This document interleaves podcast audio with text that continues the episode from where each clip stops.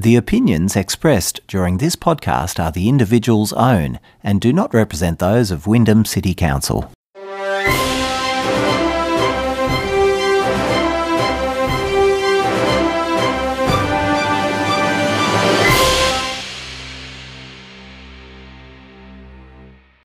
Welcome to Recently Returned, Wyndham City Library's podcast on books and reading.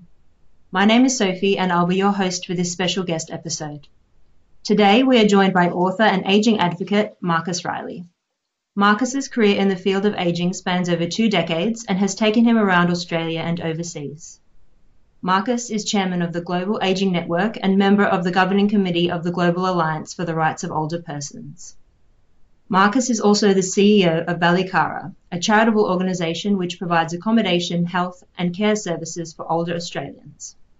Booming, a life-changing philosophy for ageing well, is his first book. Welcome, Marcus.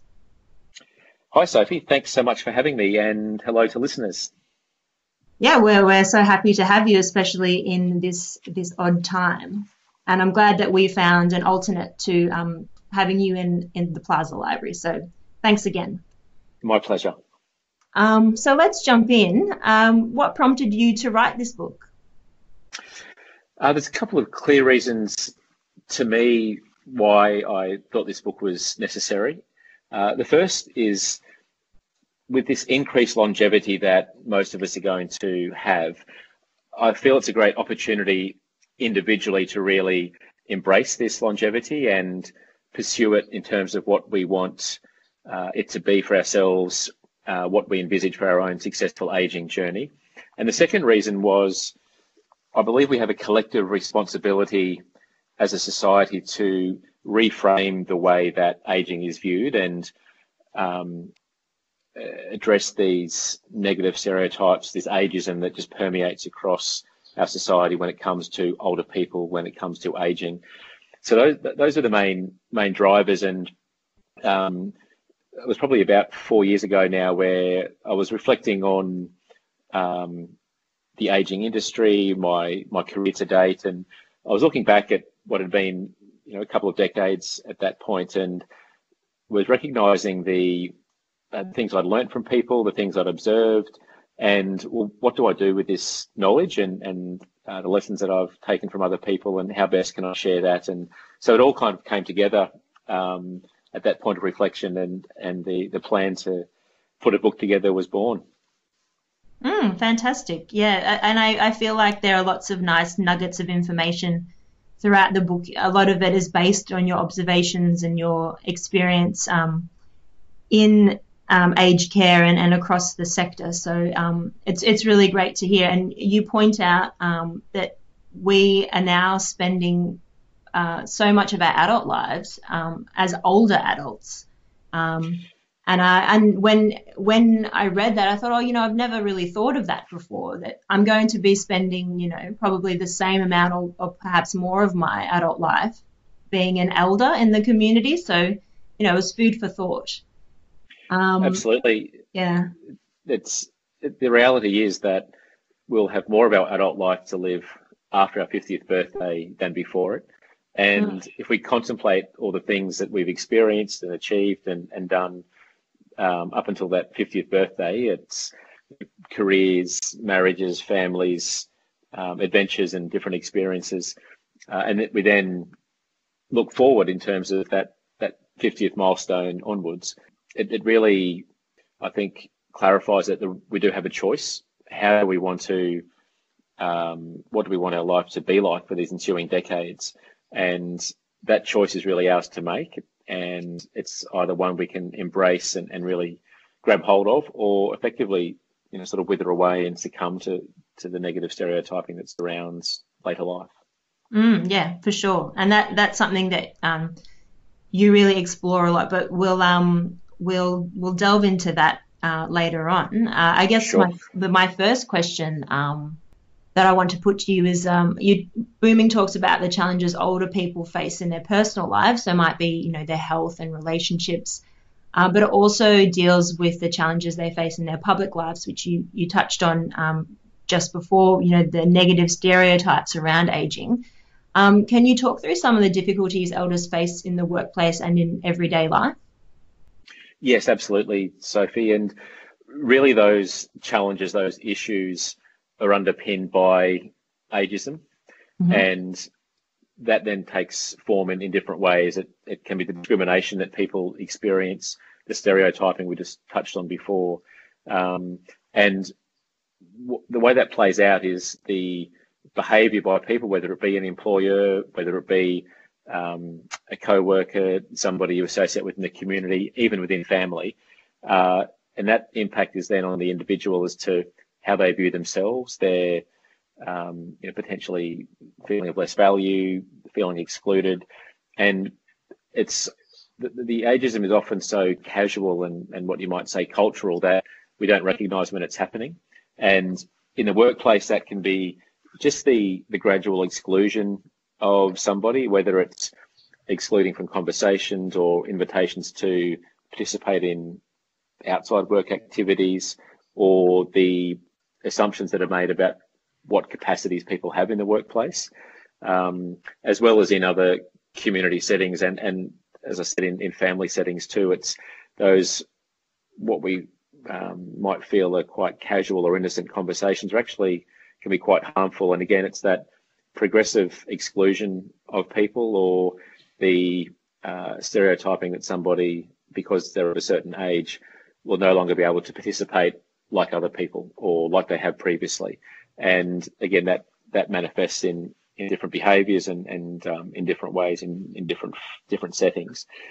With the workplace, there was some pretty alarming statistics that came out of various pieces of research in the last 12 months or so, which really pointed to the reluctance that employers said they have in regards to engaging older people. And when we're talking about older people, this is people just 50 years plus. So, it was pretty alarming to see that sort of concession from employers. And it just highlights how difficult people find it to either re-enter the workforce at a later age or in some instances to retain that employment.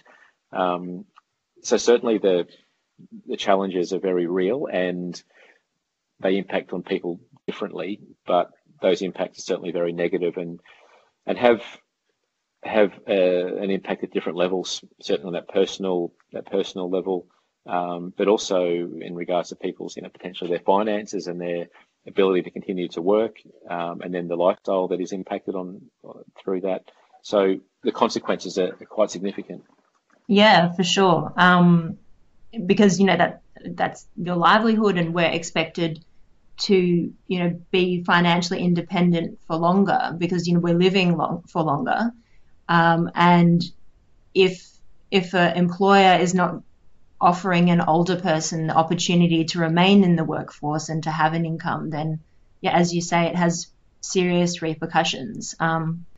What you mentioned before about making assumptions about what older people would like to participate in their family and their work life, how people are inadvertently excluding them based on an assumption that, they're probably not going to want to come for drinks after work, or they're not going to want to come with me to this concert or things like that. So I think that's a really nice piece of awareness that you've built in there.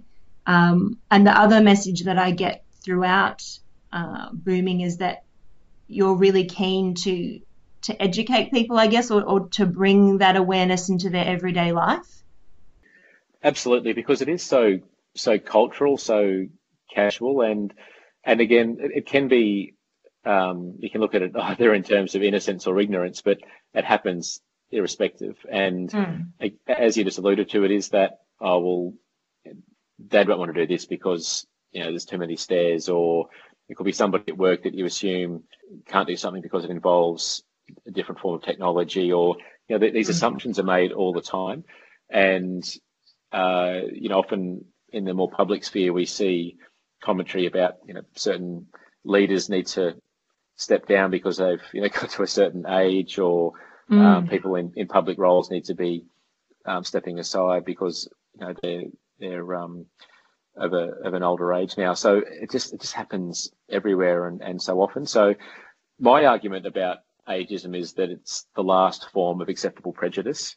Mm. And in past years, we've seen, and rightly seen, other forms of prejudice called out, things like sexism, racism, homophobia. Mm-hmm. And I don't suggest they've all been solved, but they have been called out, whereas ageism hasn't been called out yet.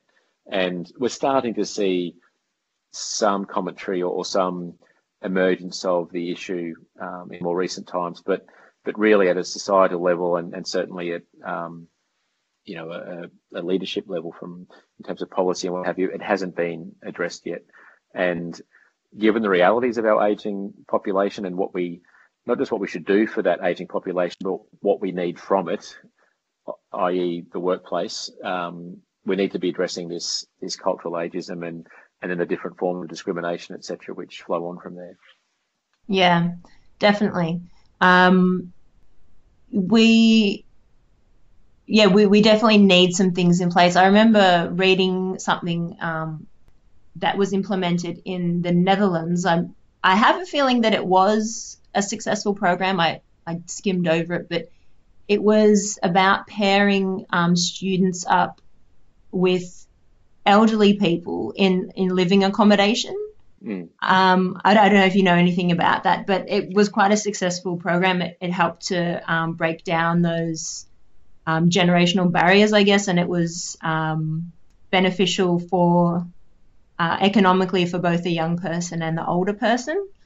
So I thought that was quite interesting. And you mentioned in Booming that the British government have the Department of Loneliness. Is that what it's called? Or they appointed a Minister for Loneliness 2 years ago, right. for the first time, and which was good to see the recognition of the risk of isolation, the impact on people's health and well-being through that isolation and loneliness. So that was an important step. The models you talked about regarding the integrated accommodation for students and older people, there have been a couple of examples of those integrated communities now, and in some instances where if it may be more of a supported environment for the older person and the student or younger person, their rent is offset by performing some duties in the care environment. Mm-hmm. Others, it's more of a sort of codependent arrangement. So there's certainly, it's really important to explore those sort of approaches and different models. And my, I guess, experience in looking at or being involved with things internationally is that no one place, no one country or region has got the perfect blueprint or all the answers. Mm. But there are good things happening in all different places. So we need to be really learning from each other, really sharing those sorts of concepts and ideas and innovations that are providing a positive impact and allowing people to have more choice about their options in regards to either where they live or how they engage, how mm-hmm. they're supported.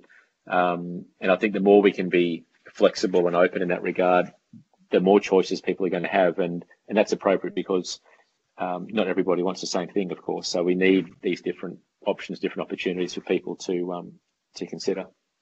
Yeah, for sure. Just touching back on that intergenerational interaction, you mentioned in Booming that automation has had an impact on jobs that older people have held. And it's also true that automation's replaced a lot of entry-level positions that younger people traditionally take up. So then how do we balance the needs of the emerging workforce with people that are looking towards retiring? Sure. Sophie, I think it starts with recognising and embracing the opportunity to engage the older workforce. Mm-hmm. And that requires employers to be flexible and to be open-minded. If we think about, in certainly some workplace environments, there's good flexibility for parents, say, for maternity leave or other types of flexible leave at different times of your career, whereas we haven't seen that flexibility at the later end of the career of someone's career. So if we can have a similar approach to or similar openness for the older workers, then it just opens up this great potential to harness the skills, the experience, the knowledge of your more experienced workers. And then the other side of the coin there is individuals being open and willing to update their skills and to be willing to adapt to different roles and perform different duties to perhaps what they have done previously. And the key there is really that early dialogue between employer and employee, and looking at planning as early as possible, because the earlier those conversations are had, the better plans can be put in place. Or conversely, if you're the older person, you know early on that this employer is not going to come to the party at all. So start looking at other options as early as you possibly can. In regards to the connection between the different generations in the workplace, again, it's if we can foster this mutual understanding as to the benefits that each can derive from the other, and that the ability to tap into someone who's got the knowledge and experience and has been through circumstances that the younger worker may not have endured yet, that's invaluable. And again, the other side of the coin there is that the younger person will bring some different thinking, some different skills, which can be shared and be of benefit to their older colleagues. So again, it's just that promoting that shared understanding, and ideally having an employer or a workplace that's fostering that sort of exchange, and seeing the benefit of that mentoring type role. I think we see mentoring often recognised and tapped into at very elite levels, whether it's executive type levels and in sporting, high performance sporting circles and the like. We often hear the talk about engaging mentors and the value of tapping into a mentor. That can be happening at all levels of the workplace and should be. And we've got people who are they've got the knowledge and the wisdom and can be sharing that. And for organisations, companies, businesses to understand the value that their older workforce does have, and to see that walk out the door without having tried to look at different roles for that individual is just costing your own business and denying your own organisation the benefit of having someone with the knowledge and experience. It could be part of the professional development of your younger workforce. Yeah, for sure. I think, mentoring is one of the easiest things. I mean, not easiest things, not an easy to be a good mentor, but it's a nice way to build a relationship and to pass on that knowledge. Putting in structures that are similar to maternity leave and paternity leave certainly sound like, great ways forward. I guess that kind of infrastructure could in a way be led by government. And in Booming, you talk about the need for governments to implement infrastructures that support the ageing community. What could that look like besides those sorts of changes in the workplace? Well, certainly governments can be doing a lot as far as policies and systems which are more conducive to high levels of engagement of older members of our community, and be they people in workplaces and looking at those industrial systems that can be better accommodating for older workers and I guess influencing the approach from employers. In regards to supporting ageing communities, I think it's really essential that we understand infrastructure and initiatives that are good for older people are good for all people. Mm. So things like improved access, better transport systems, more decentralized location of services, all these sorts of things are good for everyone, good for people of all ages. So that's point one, I think, for our authorities to appreciate and then use that as a basis, if you like, to get buy-in to certain initiatives. And And I think there's a good opportunity, Sophie, later this year with the World Health Organization launches their Decade of Healthy Aging. So 2020 to 2030 will be this decade of healthy aging.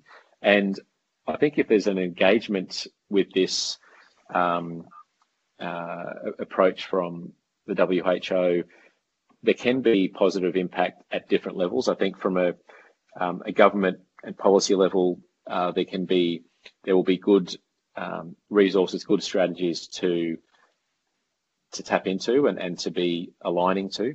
I think at a community level, we'll see hopefully a greater awareness about the need for healthy aging, the opportunities for healthy aging, the things that we can be doing at that community level, and then also at an industry level with sectors like aged care, but also in healthcare, even in education, that we can be better incorporating and inculcating the thinking that supports healthy aging. And of course, healthy aging is not just about a very old person. It's something that's relevant for all ages.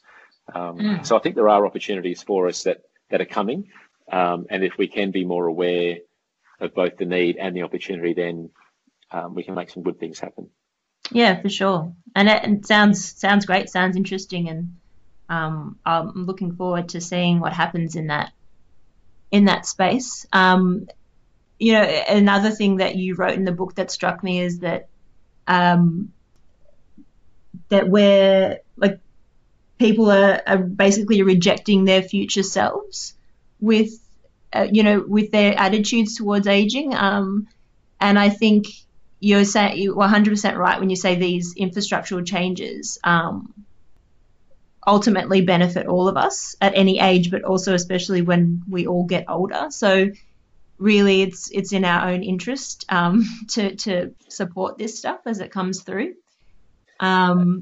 Yeah, sorry, were you going to say something? No, well, just it's the perfect irony, and it's the one form of prejudice where this is the case, that when you are being ageist and you are being discriminatory towards older people, you will be one of those people one day. Yeah. Whereas racism, sexism, etc., that's not the case.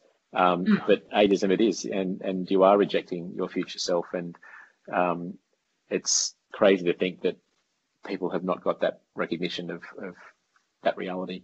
I guess people just don't think of it. I certainly didn't think of it until I read it. So no, it was good, as enlightening to think, oh, okay, well, it's true. I am kind of being blind to what's coming. So. Everyone has a vested interest, I guess. So even if their motivation for supporting this stuff is maybe not altruistic, it could be a bit more selfish. It's still a motivator, I guess. Whatever gets you doing the right thing. That's right. That's right.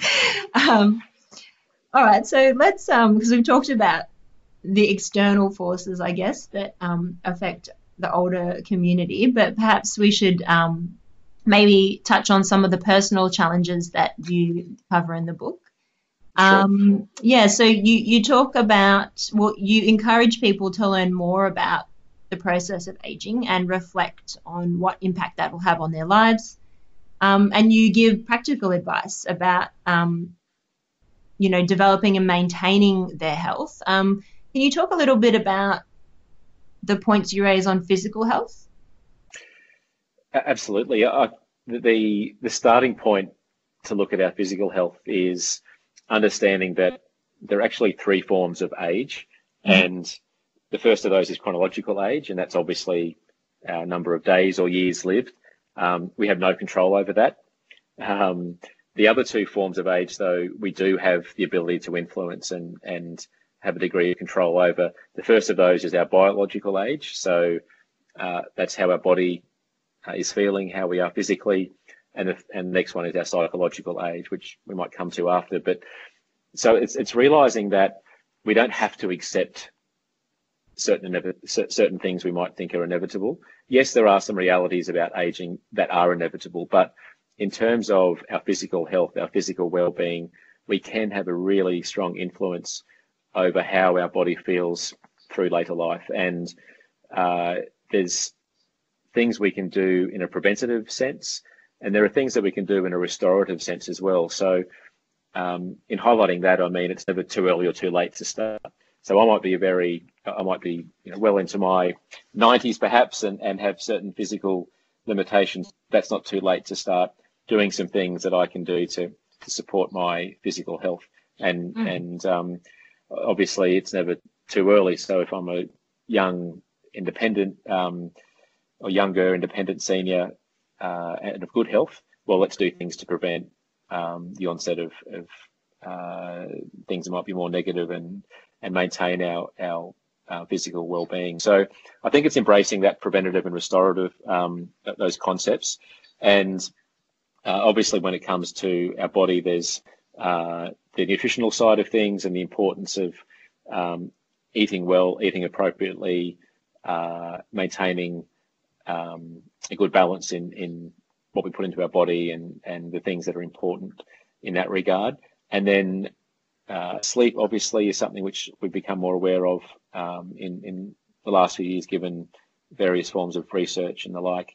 And then the other key ingredient is exercise, and we can all do some form of exercise. And again, we might have particular incapacities or limitations. That doesn't prevent us from doing any exercise at all. There is always something we can do, and that part of that exercise should include some resistance or strength activities. Again, they might be very minimal, but they are important for others who perhaps have been doing that for longer. Obviously, it might be at a higher level in terms of the types of exercises and resistance they're doing.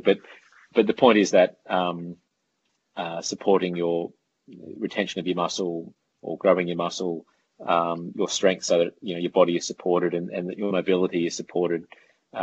It's really important. And obviously the other one is, in relation to mobility, is that those exercises of walking or running or participating in activities that you enjoy, and that's something we should be doing every day, even if it's a little every day. It's important for that consistency. And there are great opportunities for us to tap into advice and support to start doing exercise in an effective way. If we've never really done it much before, we don't have to go to a gym and feel uncomfortable in those sort of environments. There are lots of other ways we can tap into advice and information and programs that support our engagement with exercise and training. And similarly with understanding our physical health, it's getting good advice, good assessment about that, so we've got an understanding as to where our body is at, and understanding what some of the realities might be, or some of the challenges in terms of our capacity might be, and working around those. I think at times we make assumptions about our body, and really there's, and accept some things that we think have failed or have stopped, whereas often there's some really simple ways of improving our physical capacity so that we can then be maintaining our physical health into late life. Yeah, I think the message that you give is really valuable throughout the book, and in that it's about understanding where you're at, being really honest with your self-assessment and maybe the assessment of your doctor or your health practitioner, and picking things that will not only suit your capabilities but also interest you. I think you talk a lot about joining clubs, if there's a sport that you enjoy, or even just going for a walk with a friend. I think that's a really nice approach. It sort of takes the pressure off, I guess, or gives people perhaps some courage to take some small steps and start where you can. That's right. And it has this multifold benefit where you're getting, you're doing things that are right for your body and conducive to better health. Plus you're getting the socialization, the connection with other people, and either maintaining relationships and having those conversations when you're going for a walk with your friend, or you're forming new relationships through participating in different activities, be it a sporting club or a community organisation, or part of a a jogging group or a bowls club or whatever the activity might be. So there's so many benefits. And important benefits for us by engaging in those sorts of activities. It's just so important. Yeah, and friendships, so maintaining and cultivating and re-engaging friendships is something that you also touch on in the book, and kind of forms part of the conversation about mental health. So do you want to talk a little bit more about that and approaches to mental health that you have observed that work well?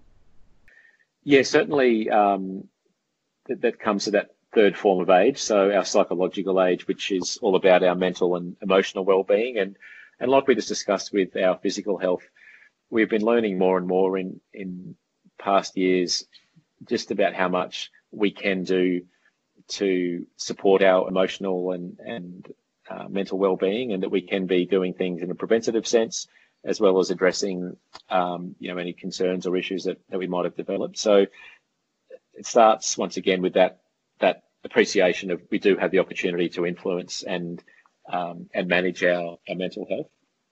So certainly from a preventative and proactive sense, it's really committing to developing and maintaining a positive outlook.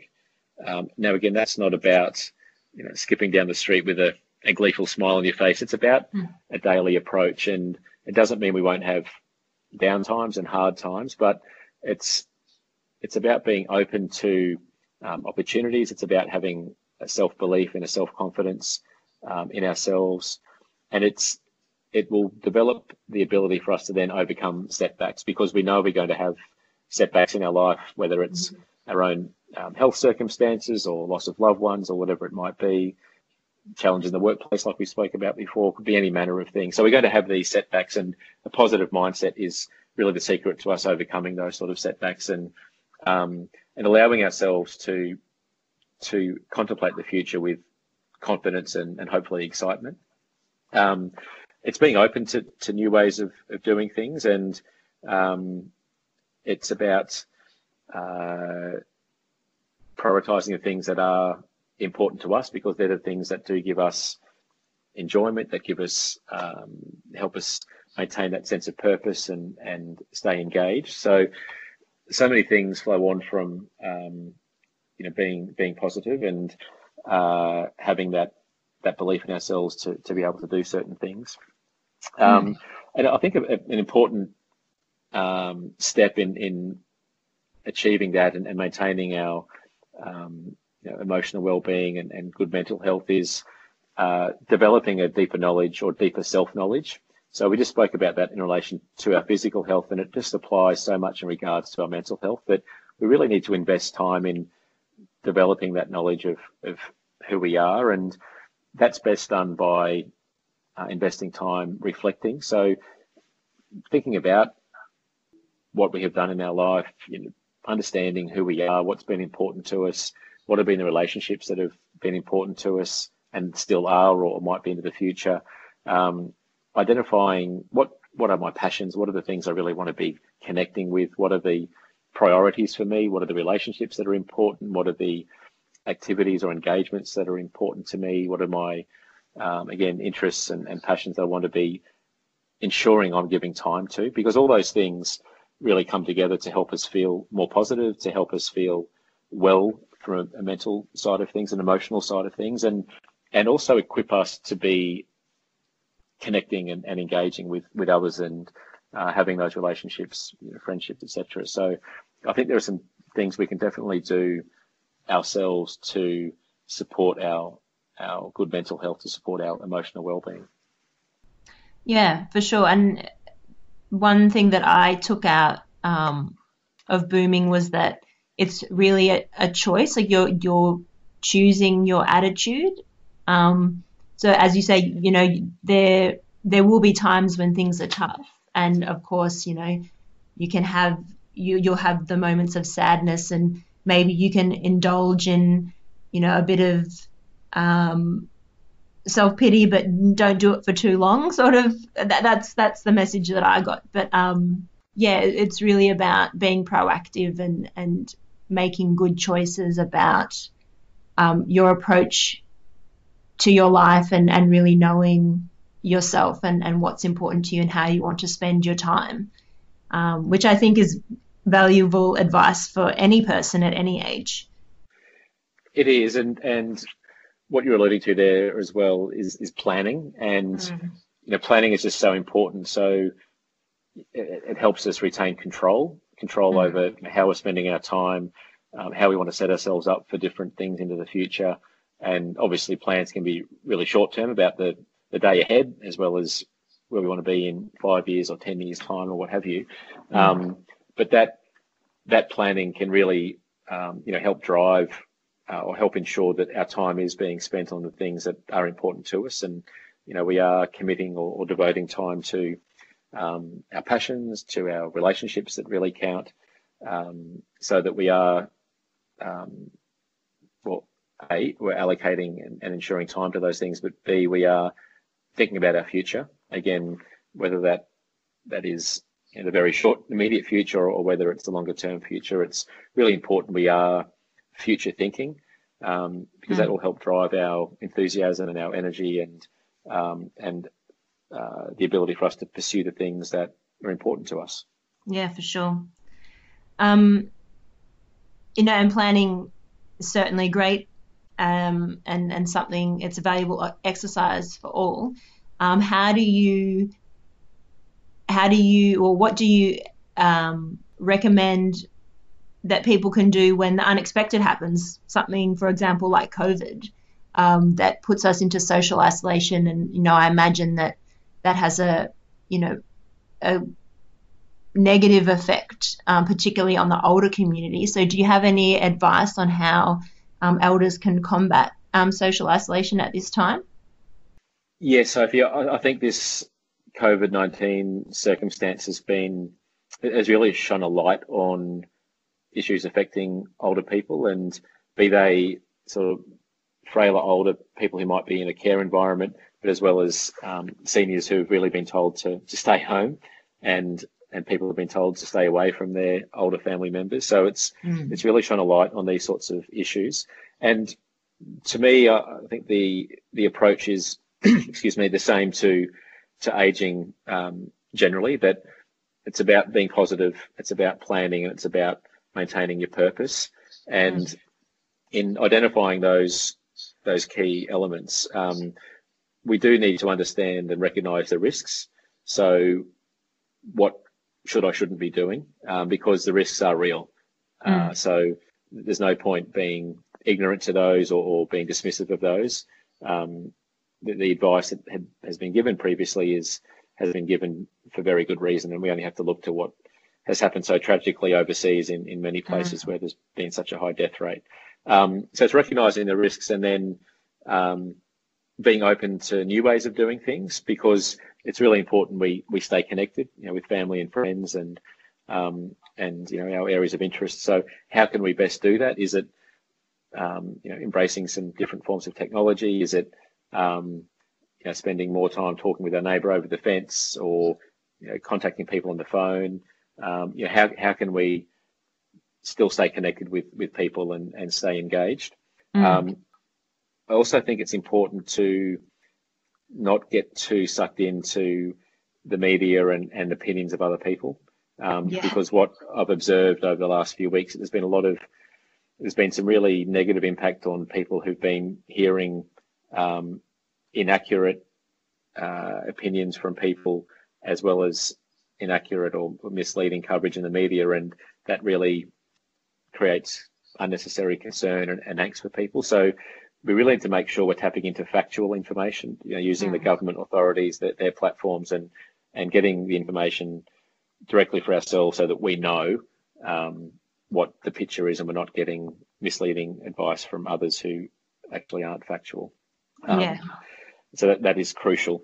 And then again, it's really looking at planning our time, because I think the days can drift on pretty quickly if we let them. So again, it's grabbing hold of that time, and what do we want to get out of our days? How do we want to construct them? Not saying we should have every minute itemized and planned, but you know, having some schedules in place, having plans in place so that we are considering how we are spending our time and what we are getting out of different activities that we are planning for each day, and how are those activities helping me stay positive? How are they helping me stay connected? And am I being open to doing things a bit differently given the current circumstances, given the risks that are quite real? Yeah, I think that's definitely, you know, good advice, having a bit of a structure in place. You know, maybe I want to finish that craft activity, or maybe I want to go for a walk, or I'm going to call my kids or my grandchildren, are all really valuable things. I think I was speaking with my mum, she's retirement age, and, you know, she's inundated with phone calls. She feels super popular, which she's had people call her all the time. So I'm like, well, that's really nice, you know. It's it breaks up the tedium a little bit. So I think even though it's a negative experience for everyone, there are opportunities for us to turn it around. So valuable advice. Thank you, Marcus. That's my pleasure. Yeah. Well, I think that's what we've got time for today. It's been a real pleasure having you as a guest, Marcus. Thanks again for joining us. That time has flown by, Sophie. I've really enjoyed having a chat, and really appreciate you organising this opportunity for us to talk and engage with your audience, because it's a shame we couldn't be together in person, but this is the next best thing, and hopefully we can be together in one room at some stage in the future. Yes, for sure. I'd love to invite you once we're all reopened. So if you'd like to read Booming, it is available in the library's e-collection via BorrowBox. Just use your Wyndham City Library's barcode and PIN to log in and download. If you'd like to support Wyndham's local bookstores during COVID, you can also find Booming at Werribee Dymocks and Robinson's at the Pacific Werribee Shopping Centre. The library will be offering online programs while social distancing measures are in place, so keep an eye on our Facebook, Instagram and website for news on upcoming events. Stay safe and see you when we reopen.